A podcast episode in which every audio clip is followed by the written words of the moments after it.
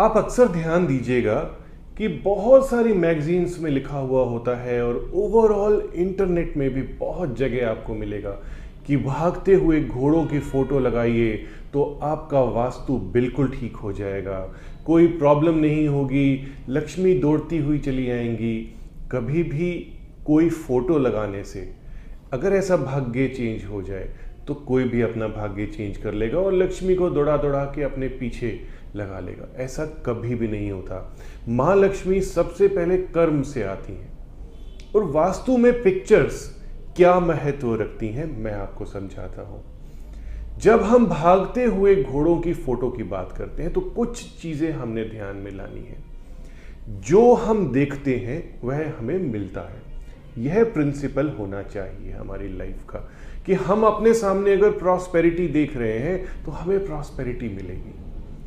अब घोड़ों का क्या सिग्निफिकेंस है? घोड़े बहुत स्ट्रांग होते हैं और जब घोड़े भाग रहे होते हैं तो उनको कोई भी रोक नहीं सकता।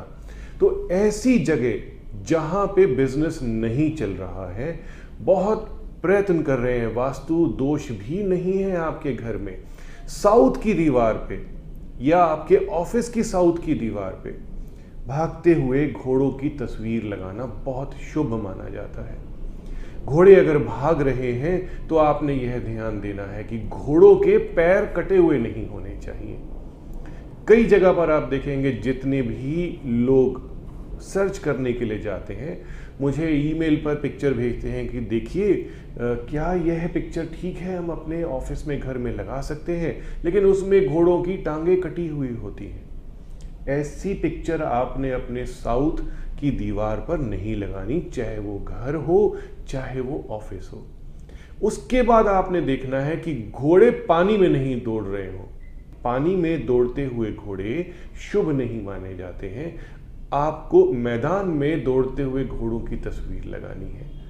उसके बाद यह ध्यान देना है कि घोड़े एंग्री नहीं होने चाहिए। कई बार जानवर बहुत तेज दौड़ता है, लेकिन पागल हो जाता है, तब तेज दौड़ता है। तो गुस्से में दौड़ता हुआ जानवर आपको कभी भी फ़ायदा नहीं देगा। आप अच्छे तरीके से घोड़ों की जो ओवरऑल फील है, वो सुंदर आनी चाहिए स्ट्रांगनेस दिखनी चाहिए। ऐसे दौड़ते हुए घोड़ों की तस्वीर या पिक्चर अपने घर ऑफ़िस में लगा सकते हैं। आपको यह भी ध्यान देना है कि घोड़े जब दौड़ रहे हैं, उनमें सिमिट्री होनी चाहिए। यानी कि एक साथ एक घोड़ों का झुंड आगे बढ़ रहा है। अगर दो तीन घोड़े यहाँ से आ रहे हैं दो तीन घोड़े यहाँ से आ रहे हैं इधर उधर से आ रहे हैं तो ये एक हौज पौच है आपकी लाइफ में। हमने इस हौज पौच को क्रिएट नहीं करना है। हमने आपको उनसे फ़ायदा दिलाना है कि घोड़े लगाए हैं तो आपके जो ओवरऑल सर्कमस्टेंसेज हैं, वो सेटल डाउन हो जाएँगे और स्टेबिलिटी की तरफ़ जाएँगे। घोड़ा पावर का प्रतीक है स्टेबिलिटी का प्रतीक है लॉयल्टी का प्रतीक है। तो बहुत सारे फ़ायदे आपको मिल सकते हैं। स्टेबिलिटी आपके बिज़नेस में आ सकती है लॉयल्टी आपके एम्प्लॉयज़ और आपके कस्टमर्स में आ सकती है प्रॉस्पेरिटी आ सकती है स्ट्रांगनेस आ सकती है।